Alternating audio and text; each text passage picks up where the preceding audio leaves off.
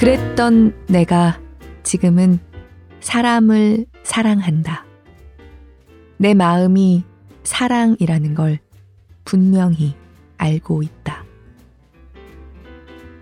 수만 가지 마음을 겪어보고 나서야 알게 되었다.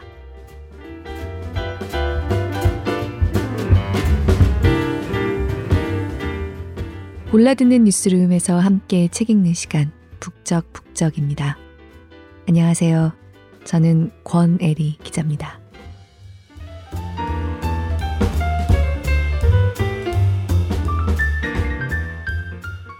생각해 보니까 제게는 오늘이 올해 마지막 북적북적 녹음이더라고요.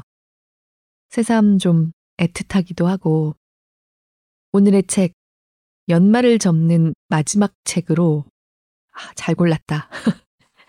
안성맞춤이다. 괜히 혼자 뿌듯하기도 합니다. 근데 올해 어떻게 보내셨어요? 올해는 코로나 방역기가 완전히 지나고 이른바 일상을 회복한 예전으로 돌아가고 있다고 하는 1년이었잖아요. 문득 그런 생각이 들더라고요. 이렇게 회복됐다, 돌아왔다. 다른 사람들은 훌훌 털고 일어나서 앞으로 나아가는 것 같은 이런 때에 당장 일어날 수 없는 사람은 오히려 더 힘들 수도 있지 않을까.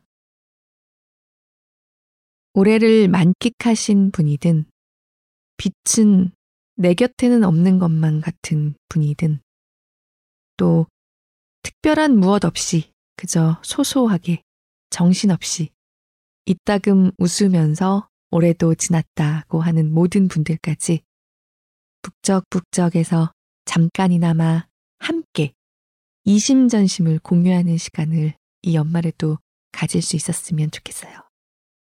내년에도요. 11월 말에 읽었던 최은영 아주 희미한 빛으로도 낭독에 댓글 남겨주신 깐도리님. 뭐라 형언할 수 없는 마음으로 읽고 있습니다. 겨울은 사람의 숨이 눈으로 보이는 유일한 계절이란 구절이 정말 좋네요. 매번 좋은 책 감사합니다. 한국 소설은 거의 안 읽어서 소개해 주시지 않았으면 손에 들지 않았을 거예요.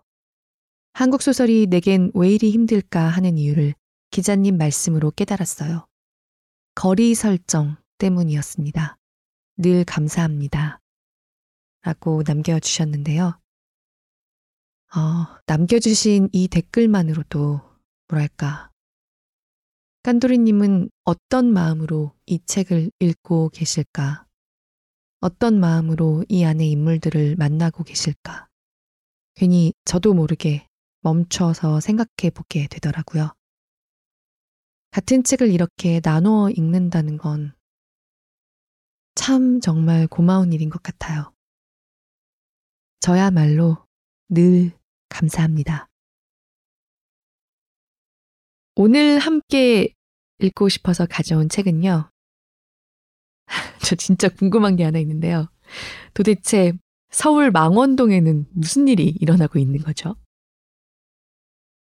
지금 동시대에 한참 마음을 모두어서 글을 쓰고 있는 3, 40대, 뭐 50대, 우리나라 동시대 작가들의 작품을 읽다 보면요.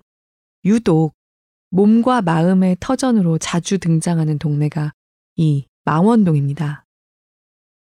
망원동에 대한 저의 언제부턴가의 괜한 부러움과 막연한 호감을 한층 더한 책입니다. 아마 오늘도 망원동 골목을 쌍둥이 아이들 손을 잡고 또박또박 걷고 계시지 않을까. 뵌 적도 없는 그 모습이 괜히 그려지는 고수리 작가의 산문집 선명한 사랑. 오늘 북적북적에서 저의 올해 마지막 책으로 함께 읽고 싶습니다. 늦겨울로 접어들던 지난달 11월 12일에 출간됐습니다. 북적북적 앞으로 신간을 보내주시는 경우도 꽤 많아요. 보내주시는 책들도 감사하게 읽어보고 또 저희가 서점이나 다른 곳에서 접하게 되는 책들도 읽고 그 안에서 아, 이거 나누고 싶다, 진짜. 이런 책들을 고르고 있지만요. 그런데 오늘의 책, 선명한 사랑은 사실 북적북적 앞으로 오기는 했는데 다른 기자 앞으로 온 거였어요. 제가 우연히 읽고 나서 어, 이거는 내가 하고 싶다. 제가 읽게 해주세요. 해서 오늘 들고 왔습니다. 괜찮을까요? 괜찮기를 바라봅니다. 선명한 사랑. 제목부터 선명하게 이야기하고 있습니다. 사랑하는 삶. 사람을 사랑하는 일에 대해서 쓰고 있는 산문집입니다. 고수리 작가가 동아일보에 연재하고 있는 칼럼 관계의 재발견에 실렸던 글들을 고쳐 쓰고 다듬어서 편했다고 밝히고 있습니다. 이 책 곳곳에 실린 단서들로부터 알 수 있는 거는요.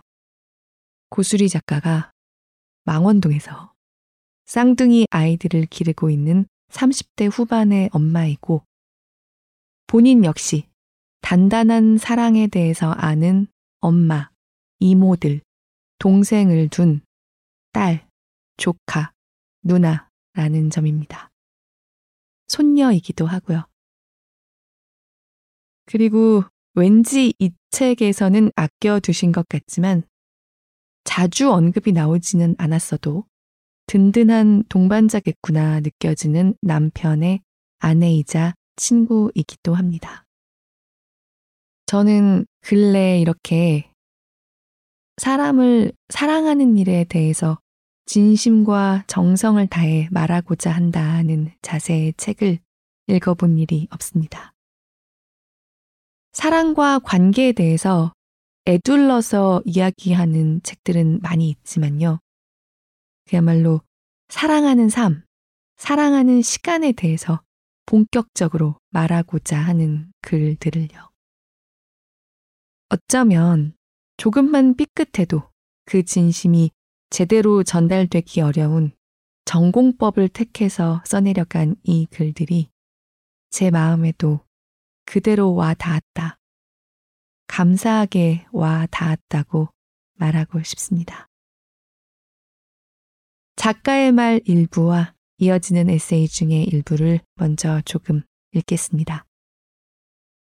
낭독을 허락한 출판사 유유희에 감사드립니다.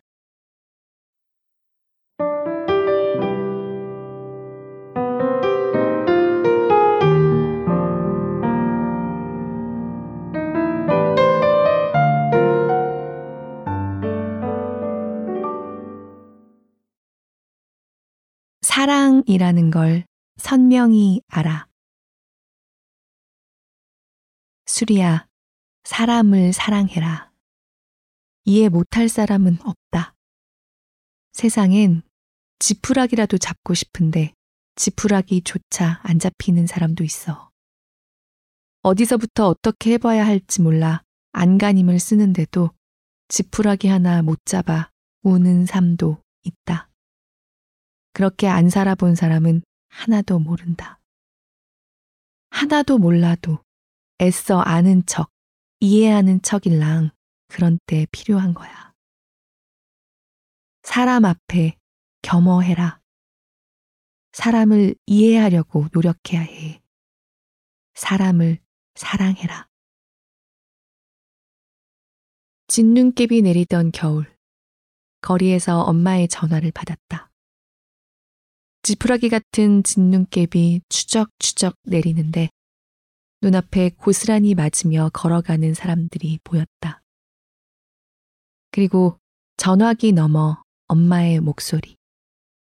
춥고 축축하고 흐린 세상이 이토록 아름다워 보이는 이유는 뭘까? 나도 사람들 틈에 섞여서 같이 진눈깨비를 맞고 싶었다. 하나도 모르는 사람들이라도 이해해보고 싶었다. 사랑해보고 싶었다. 엄마는 평생 이런 마음을 나에게 일러주었지. 나는 조용히 대답했다. 응, 그럴게. 계절을 돌아 다시 초겨울. 책을 마무리할 즈음에 지독한 감기로 아팠다. 한차 말타가 깨어난 새벽. 잠이 오지 않아 따뜻한 모과차를 마시며 노래를 들었다. 이 책을 만들며 가장 많이 들었던 노래. 나이트 오프의 그러나 우리가 사랑으로. 우린 아직 서로를 다 모르지만, 가야 할 길은 더 멀지만, 더 먼 길을 돌아가야 할지도 모르지만, 그러나 우리가 사랑으로. 속삭이는 노래를 들으며 책 속 등장인물들을 만나보았다. 가족들은 곤히 잠들어 있었다. 잠든 얼굴들을 지켜보다가 헝클어진 이불을 끌어 덮어주었다. 눈에 보이지도 손에 만져지지도 않지만 내가 아는 사랑은 이런 것. 아무 걱정하지 말고 잘 자라고 이불을 덮어주는 마음. 짙은 어둠도 이불처럼 같이 덮자는 위로와 하룻밤 자고 나면 괜찮아질 거라는 기도 같은 것. 나도 가족들 곁에 누워 이불을 덮고 잠이 들었다. 이런 마음으로 쓰고 엮은 글들이 여기 담겨 있다.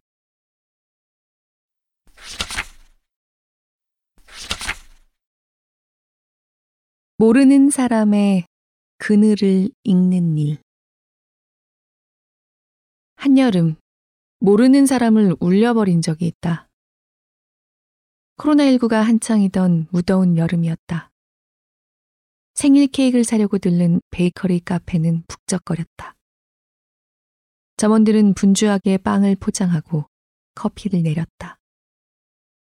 무덥고 바쁘고 시끄럽고 답답한 여름. 위생모와 마스크와 장갑까지 착용한 점원들은 눈만 빼꼼 보여선지 더욱이 무뚝뚝해 보였다. 그날따라 나는 짐이 많았기에 오른쪽 어깨에는 무거운 가방을, 왼손에는 먼저 나온 커다란 케이크 상자를 들고 있었다. 커피 나왔습니다. 점원 안내에 오른손으로 커피를 받아들며 말했다. 죄송해요. 제가 지금 쓸 수 있는 팔이 하나밖에 없어서요. 한 손으로 받아갈게요. 그때였다. 점원이 내 눈을 마주 보았다. 갑자기 왈칵 눈물이 고이는 게 보였다. 그가 그렁그렁한 눈으로 말했다. 이런 말은 처음 들어봤어요. 감사합니다. 나도 그만 뭉클해져 꾸벅 목례하고 돌아섰다. 우리가 나눈 눈맞춤은 찰나였지만 밖을 나서자마자 달려드는 무더위도 깜빡 잊을 만큼 순한 여운을 남겼다. 울고 싶은 사람을 모르고 지나친 적도 있다. 삼청동에 예약해둔 전시를 보러 갔다가 불친절한 직원을 만났다. QR 체크인과 예약 확인을 하는 내내 일부러 무안을 주는 건가 싶을 정도로 직원은 뚝뚝한 말투에 얼굴을 잔뜩 구긴 채 내게 시선조차 두지 않았다. 따져 물을까 하다가 돌아섰지만 불친절한 사람 때문에 기대했던 하루가 덩달아 구깃해지는 기분이 들었다. 잠시 후 다른 직원이 종종 걸음으로 전시장에 들어섰다. 괜찮으시대? 모르겠어.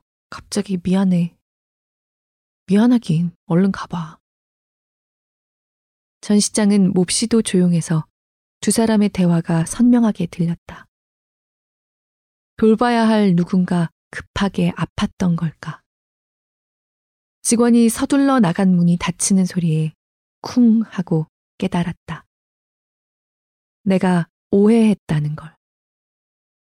그는 당혹스럽고 슬픈 마음을 애써 참아내고 있던 것이었다. 공적인 옷을 입고 지내는 일상에서도 사적인 얼굴들을 마주치곤 한다. 한여름 뙤약볕 같은 어떤 순간에는 어쩔 수 없는 솔직한 감정이 고스란히 드러나기도 힘겹게 숨긴 마음의 뒷면이 그늘질 때도 있다. 우리는 모두 감정을 지닌 사람이니까. 우연히 마주친 그 얼굴들을 나는 이해했을까, 오해했을까. 한낮에 광화문 거리를 걸었다. 올여름 할 일은 모르는 사람의 그늘을 읽는 일. 김경인, 여름에 할 일. 일부러 틀리게 진심으로. 문학동네 2020년. 커다란 건물 글판에 적힌 문장을 올려다보며 생각했다. 마주치는 타인들에게 되도록 다정하고 싶다고. 미처 이해하진 못하더라도 애써 읽어주고 싶다고. 모르는 사람의 그늘은 이다지도 고단하고 슬퍼서 한여름에도 서늘하게 미안했다. 기대어 머물고픈 그늘이 유난히도 간절한 여름이었다.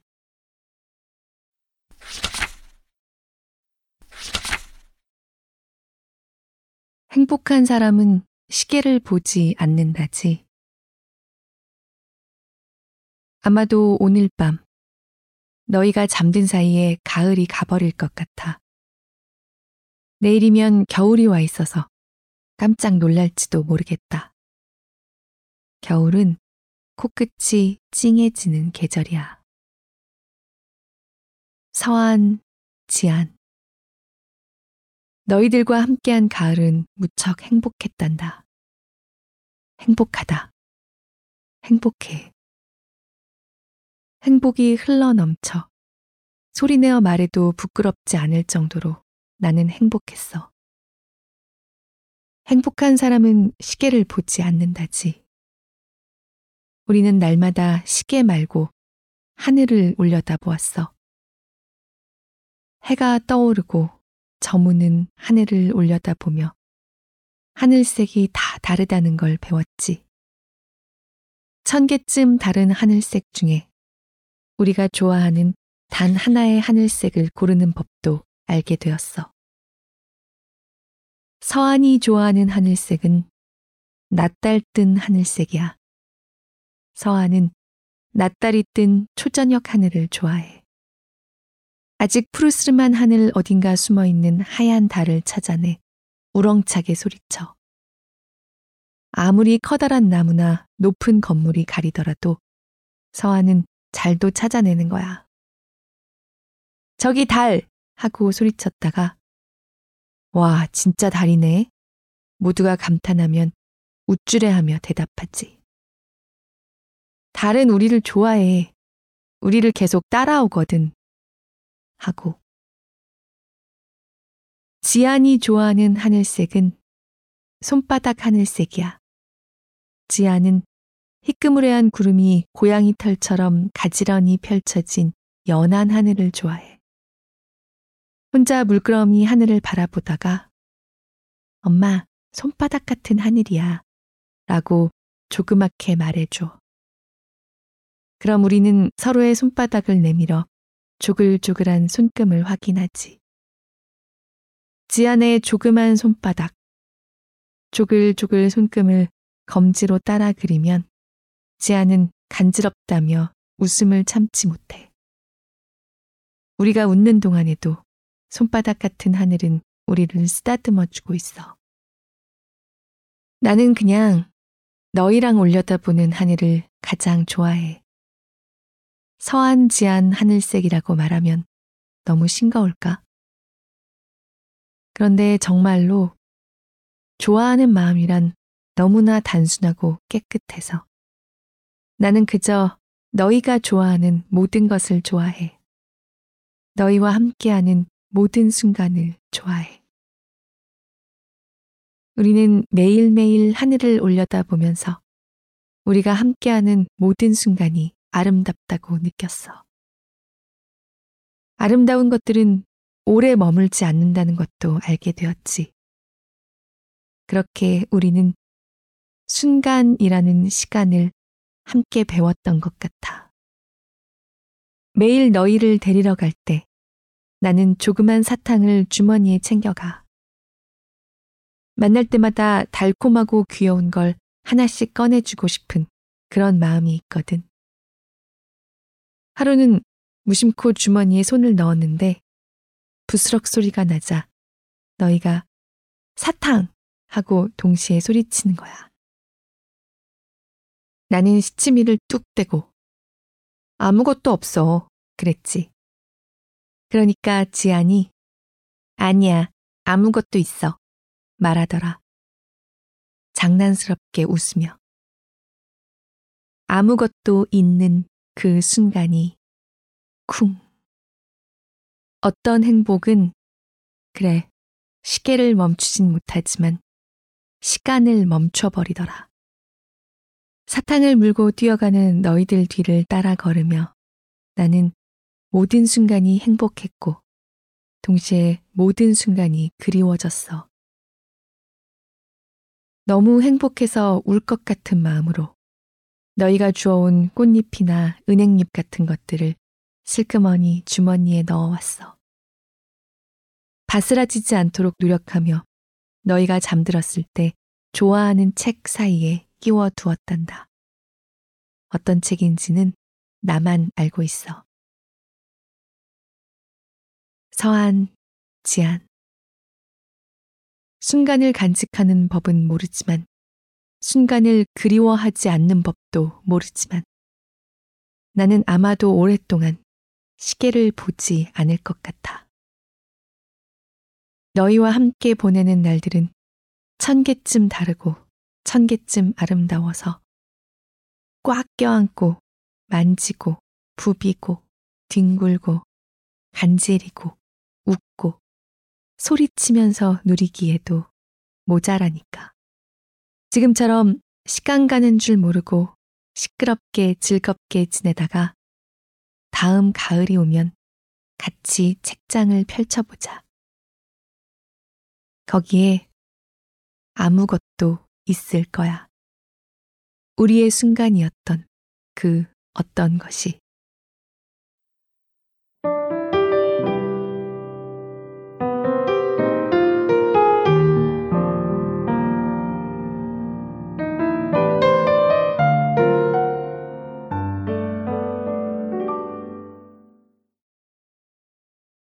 이런 대사 좀 익숙하잖아요.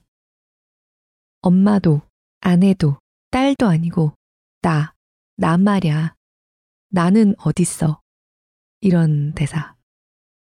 그런데 선명한 사랑을 읽으면서 그런 생각을 했습니다. 사랑과 관계라는 이름을 붙인 다른 어떤 것들을 의도하는 자세가 끼어 있지 않고 정성을 다해 똑바로 서로 사랑하고 관계 맺고 있다면 엄마도 아내도 딸도 누나도 그 어떤 것도 나라든가 인간이라든가 작가라는 정체성을 해칠 수 없는 거 아닌가. 그 모든 것들이 서로서로 분리돼서 이야기될 수 없는 게 너무 당연하지 않겠는가. 고수리 작가의 글에서 어디서부터 작가이고 어디까지는 쌍둥이 엄마이고 이런 걸 나누는 일은 무의미합니다. 북적북적을 규칙적으로 들어주시는 분들은 아시겠지만 제게는 지금 18개월 된 아들이 있습니다. 근데 올해 이런 질문을 정말 많이 받았어요. 힘들지 않아? 어, 이런 질문 진짜 많이 받았고요. 복직하니까 어때? 어, 이런 얘기도 많이 들었습니다. 네, 뭐랄까, 어디서부터 뭐라고 말해야 될지 모르겠는데, 네, 진짜 눈물이 절로 날 만큼 피곤한 날도 있고요. 이런저런 날들이 많이 있기는 한데요. 이게 힘이 드는 거라면 힘이 드는 것 같기는 한데, 사실 그런 질문을 받을 때 좀 생각하게 돼요. 힘든 게 뭔지 잘 모르겠어요. 물론 저는 너무 감사한 support 시스템이랄까.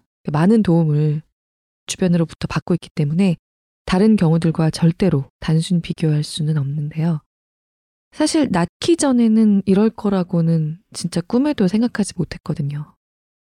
근데 막상 아이가 생기고 나니까 내가 전에 이 근원 없이, 이 에너자이저 없이 어떤 드라이브로 일을 했었지?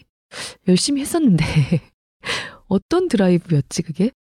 그때가 기억이 안 나는 건 아니지만 또 새삼스럽게 희미하기도 합니다. 복직해서 하고 있는 일들이 물리적으로 적지는 않은 편인데 뭐 이것저것 다 챙기기 위해서 동동거리고 있지 않냐고 누가 묻는다면 부인할 수는 없지만요. 엄마이기 때문에 일도 더 열심히 할 수 있습니다. 엄마이기 때문에 잠이 모자라서 책상에 앉아서 졸다가도 눈을 번쩍 뜨고 조금이라도 더 하게 돼요. 이렇게 말하면 아, 좀 착해 보이고 싶은 거 아니야 하실 수도 있을 것 같아서 진짜 말하기가 조심스러운데요. 팩트로 정말 그렇거든요. 고수리 작가가 쓰고 있는 어둠 속에 이미 잠든 가족들 틈으로 비집고 들어가서 가만히 이불을 고쳐 덮어주는 마음을 저도 안다는 걸 이 책을 읽으면서 새삼 또 알게 됐어요. 그리고 사실 그 마음이 진짜로 지켜주고 보듬어주고 있는 건 바로 나 자신. 다른 그 무엇보다도 결과적으로는 다 또 나를 위한 마음이라는 걸 깨닫고 있는 시간들입니다. 몇 년 전까지만 해도 아이를 낳지 않겠다고 결정하고 있었던 스스로의 그 시절도 여전히 기억하고요. 그때의 나도 이해하지만 그 마음을 바뀔 수 있게 해준 제 인생의 흐름에 감사하고 있습니다. 그리고 엄마가 됨으로써 최근에 저의 엄마하고도 새삼 새롭게 관계를 맺고 있어서요. 저라는 사람의 그 뭔지 몰라도 나라는 그 존재도 조금 더 매일매일 성장하는 기분으로 요즘 살고 있거든요. 굳이 그럴 필요는 없겠지만 만약에 한마디로 저를 소개를 드려야 한다면 하여튼 의심이 많고 늘 회의하는 애라고 말씀드려야 되지 않을까 생각해 본 적이 있는데요. 아마 제 인생에서 거의 처음 있는 일인 것 같습니다. 너를 낳은 거는 내 인생에서 제일 잘한 일, 잘 된 일이다. 네가 없을 것이기 때문에 다른 인생이 되고 싶지 않다고 의심하지 않고 말할 수 있는 순간에 한가운데 서 있는 게요. 조금은 선명한 사랑일까요? 선명한 사랑은 제 인생의 어떤 단계에 읽었어도 가슴에 따뜻하게 품어들 책입니다. 하지만 제가 제 인생의 이 단계에서 만났기 때문에 더욱 깊이 만날 수 있는 것 같기도 합니다. 선명한 사랑에는 기본적으로 조금만 툭 건드려도 눈물이 후두둑 떨어질 것 같은 습기가 좀 배어 있습니다. 고수리 작가는 사랑을 압니다. 왜냐하면 사랑이 아닌 걸 아는 분이기 때문이에요. 모국어를 제대로 이해하려면 외국어를 할 줄 알아야 한다고 하죠. 사랑이 아닌 것들, 사랑이 아닌 많은 것들을 지나왔기 때문에 사랑에 대해서 이렇게 또박또박 정면으로 기록하는 사람이 될 수 있지 않을까 합니다. 이 책의 어떤 대목에서도 고수리 작가가 과거에 겪어야 했던 사랑을 훼손하려 한 시간들에 대해서 길게 말하고 있지 않지만요. 이 모든 사랑을 오로리 보고, 느끼고, 하고, 듬뿍 적셔져서 기록할 수 있는 사람으로 나아오기까지, 사랑을 아는 사람이 되기까지, 이 선명한 사랑을 읽는 우리도 이심전심으로 조금은 이해할 수가 있습니다. 우리도 각자의 삶을 살고 있으니까요. 괜찮을지 모르겠는데 저는 오늘 이 책을 소개하면서 이 얘기는 꼭 하고 싶었어요. 여기 실린 산문 중의 한 대목에서 고수리 작가가 자신이 17살 때 자신의 아버지가 다가와서 귓가에 속삭였던 말을 공유합니다. 그때 마지막으로 봤던 아버지가 고수리 작가에게 한 말은 열심히 살아봐. 그래봤자 너는 뭘 해도 망할 거야. 라고 웃으면서 속삭였대요. 공부도, 연애도, 결혼도 다 망할 거야. 아무것도 못해, 너는. 이라고요. 차분하게. 사실 말 같은 건 아무것도 아니죠. 말이 무서워서가 아니라 17에 웃으면서 그렇게 자신의 딸을 저주하고 떠나는 아버지의 딸로 인생을 시작했다는 게 어떤 시작이었을지, 어떤 전개였을지, 제가 안다고는 감히 말할 수 없고, 아주 모른다고도 말할 수 없을 겁니다. 참 쓸데없는 첨언인 걸 알지만 꼭 이 얘기를 하고 싶었어요. 한 번 만나 뵌 적도 없는 작가께도 들어주시는 모든 분들께도 저 자신에게도 음, 이렇게 보니까 이것보다 더 비듬이나 뜯어져 나간 입술 껍질처럼 무력한 것이구나. 이따위 저주는. 조금 전까지만 해도 내 살이었는지 모르겠지만 정말이지 거기에는 아무것도 없잖아요. 고수리 작가가 내년에 지안 서한에게 펼쳐 보여줄 꽃잎이 내년에 이미 바스라져 있다고 해도 여기에는 아무것도 있는 것과 다르게 말이죠. 그 저주를 받은 딸이 여기에 사랑을 아는 이렇게 글로 책으로 그 알을 세상에 나눠줄 작가가 되어 있는 것과는 달리 말입니다. 고수리 작가는 이미 너무 잘 알고 있는 사실일 테고 아마도 제게, 제게도 들려주고 싶었던 것 같습니다. 선명한 사랑은 늙어가는 엄마와 이모와 시아버지, 시어머니와 무럭무럭 커갈 아이들과 그 어떤 것도 그 어떤 소중함도 사랑도 머물러 있을 수는 없다는 걸 알아서 더더욱 매 순간을 벅차게 사로잡고 또 사로잡힐 줄 아는 사람의 글입니다. 사랑을 아는, 알아가고 있는, 알고 싶은 모든 분들과 함께 읽고 싶다고 생각합니다. 조금 더 읽고 마치겠습니다. 들어주시는 모든 분들 늘 깊이 감사드립니다. 올해도 정말 감사했습니다. 내년에도 좀 더 사랑을 품고 함께 책을 읽고 싶습니다. 이번 주말에도 다가오는 시간들에도 함께 북적북적 해주세요. 고맙습니다.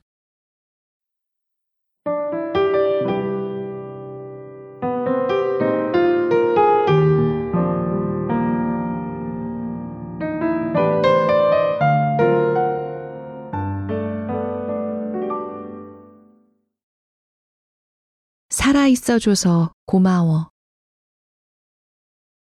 행복해지고 싶다. 이른 아침 병원에서 간절하게 행복하길 바란 적 있다. 세상에서 행복과 가장 멀리 떨어진 장소는 병원 아닐까? 여기에만 오면 온갖 걱정과 근심, 불행들이 뭉게뭉게 피어나 행복이란 아주 멀고 감상적인 사치처럼 느껴지니까. 나는 수술 중인 아이를 기다리고 있었다. 둘째 지안이 수술을 했다. 대학병원에선 간단한 수술이라고 했지만 세 살 빼기 몸에 전신 마취를 하고 배에 조그만 구멍을 뚫어 진행하는 수술이었다. 잠을 설치다가 밤을 새우고 일찍 병원에 갔다. 엄마는 보호자로 수술실 문턱까지 아이와 머무를 수 있었다. 무균복을 입고 지안을 안고서 대기실 침대 위에 앉아 있었다. 침대마다 수술복을 입은 환자들이 누워 있고 의료진들이 바삐 지나다녔다. 긴장된 분위기를 감지했는지 졸려서 칭얼거리던 지아는 말없이 내 품에 안겨 있었다. 간호사가 흰 액체가 담긴 링거를 들고 왔다. 아이 쓰러지지 않도록 잘 붙잡아 주셔야 해요. 링거관에 마취액이 들어가자마자 아이가 픽 쓰러졌다.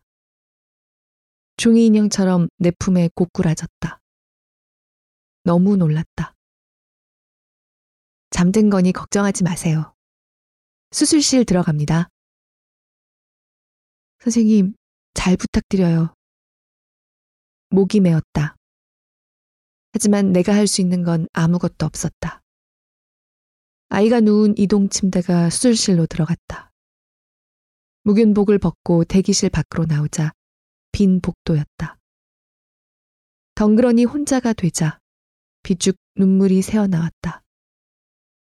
병원 아래층에 기다리는 가족들을 보면 울 것 같아서 심란한 마음에 가만히 앉아 있을 수도 없어서 그냥 복도에 선 채로 아이를 기다렸다. 너무 무서워서 나는 아이들과 행복했던 순간을 떠올렸다. 아무 일도 일어나지 않았던 평범한 하루. 늦잠 자고 일어나 껴안고 뒹굴뒹굴 하던 아침. 아이스크림 먹으며 타박타박 돌아오던 골목길. 크레파스로 그린 엄마 얼굴 선물 받던 어버이날. 라디오를 틀어두고 집밥 지어 먹던 저녁. 잠든 아이들 들여다보다가 뽀뽀해주던 밤. 지나고 나서야, 멀어지고 나서야 선명해졌다. 나 정말 행복했었구나. 수술을 마친 아이가 마취에서 깨어나면 안아주고 싶었다. 그때 나에게 가장 가깝고 간절한 행복은 포옹이었다. 행복과 가장 먼 장소에서 행복을 찾았다. 행복해지고 싶었다. 초조한 시간은 더디게 흘렀다. 수술은 무사히 끝났고 회복 중이라는 메시지를 받았다. 얼마 후 간호사가 침대를 끌고 복도 밖으로 나왔다. 아이가 마취해서 무사히 깰 수 있도록 이런저런 말을 걸고 있었다. 지아는 울지도 않고 멀뚱히 앉아 있었다. 나는 아이를 불렀다. 지아나! 어디선가 들려온 엄마 목소리에 두리번거리던 아이가 나를 발견하곤 왕 눈물을 터뜨렸다. 아이를 안아주었다. 너무 작고 뜨거운 몸. 잘했어. 우리 아기가 잘도 견뎠네. 대단해라. 옷깃이 다 젖을 정도로 우는 아이를 품에 안고 나는 사랑한다고 속삭여 주었다. 기특하게도 너무 잘해줬어요. 그런데 너무 울면 안 돼요. 잠들어도 안 되고요. 마취 완전히 깰 때까지 계속 말 걸어주세요. 간호사의 당부에 두어 시간쯤 병원 복도를 돌아다니며 세 살 지안이랑 진짜 많은 얘기를 했다. 알아들을 순 없을 테지만 아까 내가 찾았던 행복했던 순간들을 조잘조잘 말해 주었다. 엄마는 지금도 행복해. 너랑 눈만 보고 있어도 행복해. 세상에서 행복과 가장 멀리 떨어진 장소에서 행복을 느꼈다.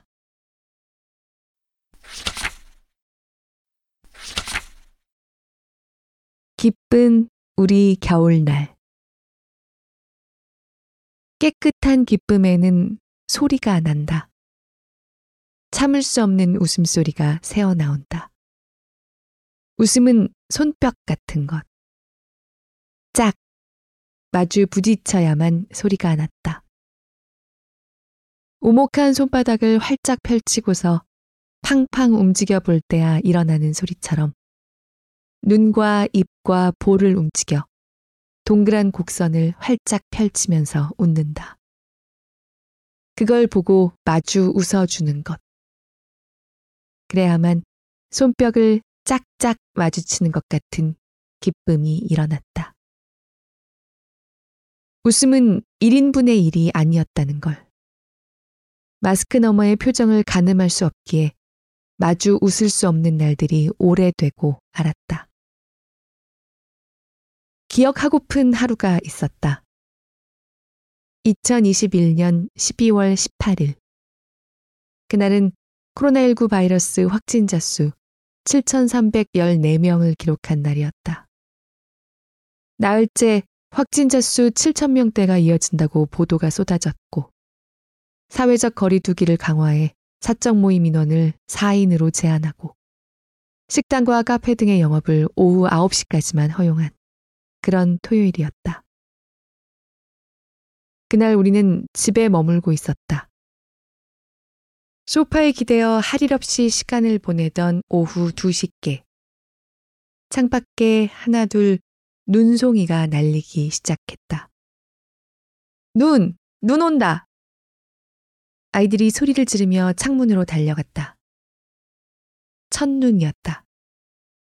구물구물 소미불처럼 낮게 깔린 하늘에서 눈이 내리고 있었다. 눈발은 서서히 굵어졌고 이윽고 한방눈이 쏟아졌다. 우리 가족은 꽁꽁 쌈에 껴입고선 눈사람처럼 뒤뚱뒤뚱 밖을 나섰다. 제법 내린 눈은 벌써 세상을 폭닥 덮어버렸다. 앞이 잘 보이지 않을 정도로 한방눈이 쏟아졌다. 우리는 손을 붙잡고 눈을 헤치며 동네 체육공원 운동장으로 향했다. 갑작스러운 폭설에 자동차들은 모두 멈춰버렸고 텅텅 빈 길목마다 사람들이 뛰어나와 놀고 있었다. 신난다. 반드시 느낌표를 붙여야만 할 것 같은 방방 뜬 기분이었다.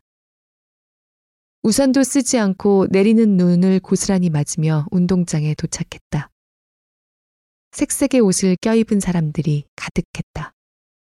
벌써 어른 키만큼 눈을 쌓아 올려 언덕을 만들고는 썰매를 타는 아이들도 있었다. 눈이다! 너나 할 것 없이 운동장으로 뛰어갔다. 눈을 뭉쳐 던지고 또 맞다가 눈밭을 굴렀다. 눈 쌓인 운동장 한복판에 벌러덩 누운 채 팔다리를 힘껏 저으며 눈나비를 그렸다. 눈을 굴려서 조그마한 눈사람을 만들었다.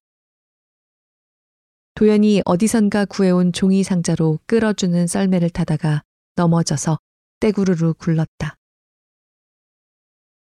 펑펑. 한방 눈을 맞으며 눈밭을 구르며 신나게 놀았다. 여섯 살들도, 서른여섯, 마흔두 살도 마음껏 열심히도 눈에서 놀았다. 아주 열심히 놀다가 운동장에 누웠다. 눈 속에 폭 안긴 채 하늘을 올려다 보았다. 온통 눈이었다. 가만 숨을 고르며 내리는 눈을 보고 있자니 그제야 눈치채지 못했던 소리가 들렸다. 웃음소리가, 참을 수 없는 웃음소리가 운동장에 와글와글 떠다니고 있었다. 일어나서 제자리를 빙그르르 돌아보았다. 썰매 타는 아이들, 눈싸움하는 가족, 눈사람 만드는 연인, 눈밭을 뛰어다니는 강아지와 주인.